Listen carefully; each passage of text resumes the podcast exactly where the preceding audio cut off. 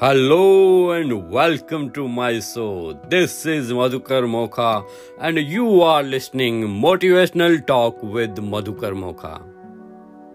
नमस्कार दोस्तों, आप सभी का बहुत बहुत आभार, हृदय की गहराइयों से आभार, क्योंकि आपने इस शो को बहुत ज़्यादा लाइक किया, शेयर किया, तभी इसके सब्सक्राइबर और प्ले ज़्यादा से ज़्यादा बढ़ते जा रहे हैं। अभी चार पॉइंट टू के हो गया है। आप सभी का बहुत बहुत आभार दोस्तों, आपसे मिलने वाले फीडबैक से ही मेरा उत्साह बढ़ता है और आगे और आगे और इसको चालू रखने के लिए, कैरी ऑन रखने के लिए मुझे हौसला अफजाई होती है। इस सभी के लिए आप जितने मैसेज भेजते हैं, वॉइस मैसेज भेजते हैं, सीधा कॉल करके भी बताते हैं, आप सभी दोस्तों का बहुत बहुत आभार। दोस्तों, आज अपन बात करेंगे कि ज्यादातर लोग हम प्रथम दृष्टिया में जो बाहर दिखता है ना, शरीर या उसका जो रूप रंग है, उससे हम आकलन कर देते हैं, लेकिन हकीकत यह है कि यह सिर्फ दस परसेंट का काम है। इंसान की असली पहचान तो उसके कर्मों से होती है, जो नब्बे परसेंट रोल अदा करते हैं। हमें ये जो शरीर मिला है ना, उसका महत्व है दोस्तों, लेकिन यदि कोई असली लक्ष्य को भुलाकर पूरा जीवन केवल शरीर को सुंदर बनाने में लगा दे, तो इससे बड़ी मूर्खता और कोई नहीं रह सकती। दोस्तों, आप इतिहास के पन्नों में उन्हीं लोगों के नाम आते हैं, आप अगर इतिहास के पन्ने उठा के देखेंगे तो उन्हीं लोगों के नाम आते हैं जिसमें उनका जीवन में जो काम किया है ना, उनका चरित्र झलकता है, उन्हों उनके कर्म बोलते हैं। आप उनके शारीरिक दृष्टि से देखेंगे ना, तब वो एकदम अलग है, और उस कंडीशन में हमारा जो नजरिया है वह सिर्फ उस शरीर से पार चला जाता है। हम हमें उस शरीर का भान ही मिट जाता है। हम चाहे सुंदर हो या कुरूप हो, हमें अपने चेहरे के बजाय कार्यों पे ध्यान ज्यादा देना चाहिए। हमारा चेहरा ईश्वर का दिया हुआ वरदान है दोस्तों, जिसे हम ज्यादा कुछ नहीं कर सकते, लेकिन हम जो कर्म करते हैं उस पर पूरा हमारा अधिकार है, उस पर हमारा पूरा नियंत्रण है। यदि हम अच्छा व्यवहार करें, परोपकार पे ध्यान दें, अच्छे कार्य करें, तो लोग हमारी बदसूरती के ऊपर भी ध्यान नहीं देंगे। दूसरी ओर, यदि चेहरा कितना भी सुंदर हो, लेकिन अगर व्यवहार खराब हो, बुरे कार्य कर रहे हैं, तो उस खूबसूरती पे भी कोई ध्यान नहीं देगा। तो कहने का भाव ये है दोस्तों, हमें अपने जीवन के लक्ष्य का पता करके इन सब चीजों से बाहर आके कर्मों के ऊपर फोकस करना चाहिए। शरीर के भान के ऊपर तो आपको पता है, अगर आपको कुछ नाम याद आए, जैसे सबरी हैं, सुदामा हैं, महात्मा गांधी हैं, मदर टेरेसा हैं, और अष्टावक्र को ही ले देख लीजिए आप। उनके शरीर नाम लेते ही उनके शरीर कम याद आते हैं, कर्म याद आते हैं, और उसी की वजह से ही उन्होंने पूरे संसार के अंदर अपना नाम किया है और वो अमर हो गए हैं दोस्तों। अष्टावक्र अष्टावक्र का नाम लेते ही आज मुझे याद आ गया, मुझे नहीं पता, शायद आपको सभी को पता होगा अष्टावक्र के बारे में। आठ वक्र उनके शरीर के अंदर थे और लोग उनकी कुरूपता से ताने कसते थे, मजाक उड़ाते थे, फिर भी उन्होंने इन सब बातों को नजरअंदाज करते हुए अपने ज्ञान व कर्मों को सुंदर बनाते हुए आंतरिक सुंदरता प्राप्त की दोस्तों। तो आप इसका महत्व समझिए। ईश्वर ने जैसा भी शरीर आपको दिया है उसको स्वीकार कर लीजिए और अपने कर्मों को इतना महान बना लीजिए कि बस लोगों का ध्यान आपके इस भौतिक शरीर पे हट जाएगा दोस्तों। अष्टावक्र की कहानी जब नाम लिया है तो इसको वापस रिपीट कर देते हैं। आपने, कई लोगों ने सुनी होगी, कई ने नहीं सुनी होगी, कोई बात नहीं, अपन एक काम करते हैं, आज अष्टावक्र की कहानी के ऊपर बात करते हैं कि हमारे कर्मों का कितना महत्व है। दोस्तों, ये बहुत ही पुराने समय की बात है। प्राचीन काल में उद्दालक नामक एक ऋषि थे। वे गुरुकुल संचालित करते थे और वहां वेदों की शिक्षा दी जाती थी। वेदों का ज्ञान प्राप्त करने के लिए उनके आश्रम में कई शिष्य रहते थे और शिक्षा ग्रहण करते थे। उनमें से कोहड़ नाम के एक शिष्य सर्वश्रेष्ठ थे। उनकी ज्ञान और बुद्धि की कुशलता और योग्यता से ऋषि उद्दालक बेहद प्रसन्न थे, इसलिए उन्होंने अपनी कन्या सुजाता का विवाह कोहड़ से कर दिया। वे दोनों गृहस्थ की भांति रहने लगे। विवाह के कुछ समय बाद ही सुजाता गर्भवती हुई। तो सुजाता की इच्छा थी कि उसकी संतान सर्वश्रेष्ठ ऋषियों से भी अधिक ज्ञानवान हो, इसलिए उसने अपने पिता उद्दालक और पति कोहड़ द्वारा दी जाने वाली कक्षाएं थी ना, जो ज्ञान की कक्षाएं चलती थी, वेदों की कक्षाएं चलती थी, तो ज्ञान सुनना प्रारंभ कर दिया, जिससे गर्भस्थ शिशु के द्वारा सुने जाने वाले जो वेद पर मंत्र रोज सुनते थे उसका लाभ उठा सके। तो दोस्तों, एक दिन की बात है, क्या हुआ, कोहड़ मुनि अपनी कक्षा में पढ़ा रहे थे। रूटीन के अंदर जो क्लास चलती है उसमें पढ़ा रहे थे।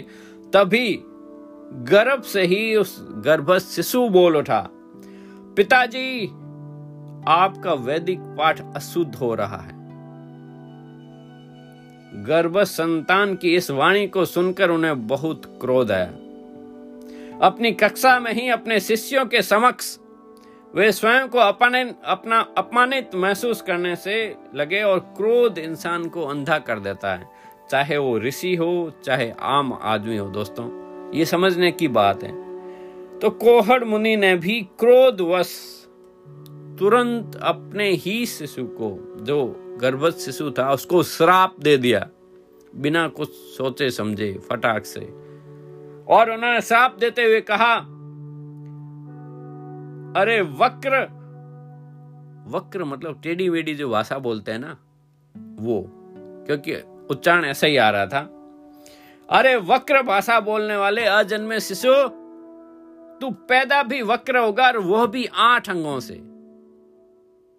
इतना बोलते ही अपने पति द्वारा इन श्राप के शब्दों को सुजाता ने गंभीरता से नहीं लिया। शायद बोला कुछ नहीं, ऐसा क्या होगा, कह दिया तो कह दिया। लेकिन इस घटना से उन्होंने अपने ही पुत्र को सबसे बड़ा विद्वान बनाने की उनकी जो महत्वाकांक्षा थी वो उनकी बिल्कुल कम नहीं हुई। उन्होंने उसके ऊपर फोकस नहीं किया। उन्होंने उस संतान को और अधिक योग्य बनाने के लिए और अधिक योग्य बनाने के लिए वो कक्षाओं में निरंतर जाती रही। तो दोस्तों, फिर क्या हुआ कि राजा जनक के वहां पे एक शास्त्रार्थ चल रहा था। कोहड़ मुनि की आवश्यकता थी कि कहीं से कोई दक्षिणा प्राप्त हो। तो उन्होंने क्या किया, कोहड़ मुनि राजा जनक से मिलने के लिए पहुंचे और राजा ने उनके बड़े आदर के साथ स्वागत किया। कोहड़ मुनि ने भी राजा से अपने आने का प्रयोजन बताया, परंतु राजा जनक ने खेद व्यक्त करते हुए कहा कि हे मुनि, मैंने एक यज्ञ का कई वर्षों पहले ही निश्चय किया था, किंतु अब मैं इस प्रकार के आयोजन करने में असमर्थ हूं, क्योंकि बंदी नामक ऋषि का कहना है कि यह यज्ञ तभी प्रारंभ कर सकते हैं जब इस यज्ञ में भाग लेने वाले ऋषिगण उन्हें शास्त्रार्थ में पराजित कर दे।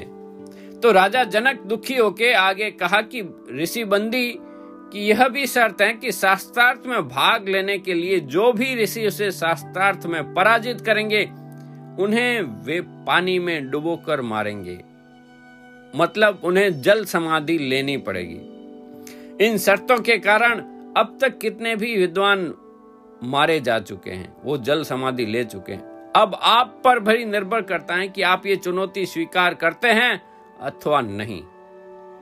कोहड़ मुनि ने शास्त्रार्थ की ये चुनौती स्वीकार कर ली, किंतु वे शास्त्रार्थ में बंदी ऋषि से पराजित हो गए। पराजित होते ही उन्हें समीप की नदी के अंदर डुबो दिया गया। सुजाता ने अपने पति की मृत्यु का समाचार सुना तो उन्हें बहुत पश्चाताप हुआ, क्योंकि उन्हें भी यज्ञ में भाग लेने के लिए आग्रह किया गया था।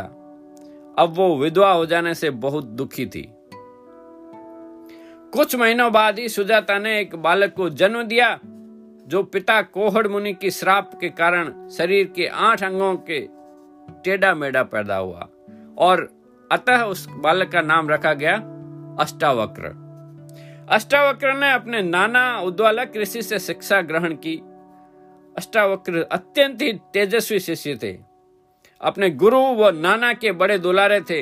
उद्दालक ऋषि को अष्टावक्र की योग्यता पे बड़ा ही गर्व था।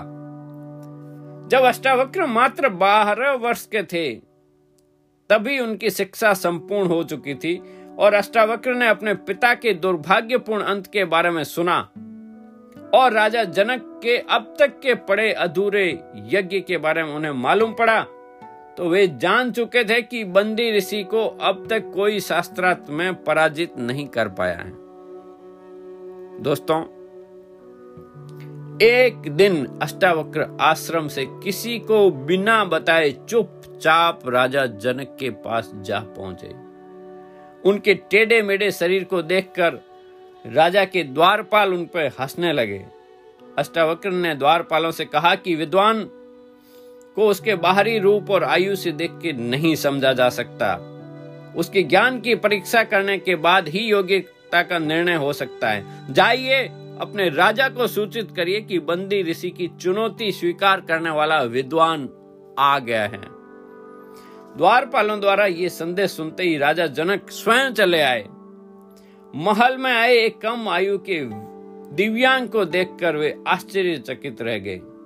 उन्होंने अष्टावक्र से कुछ प्रश्न किए।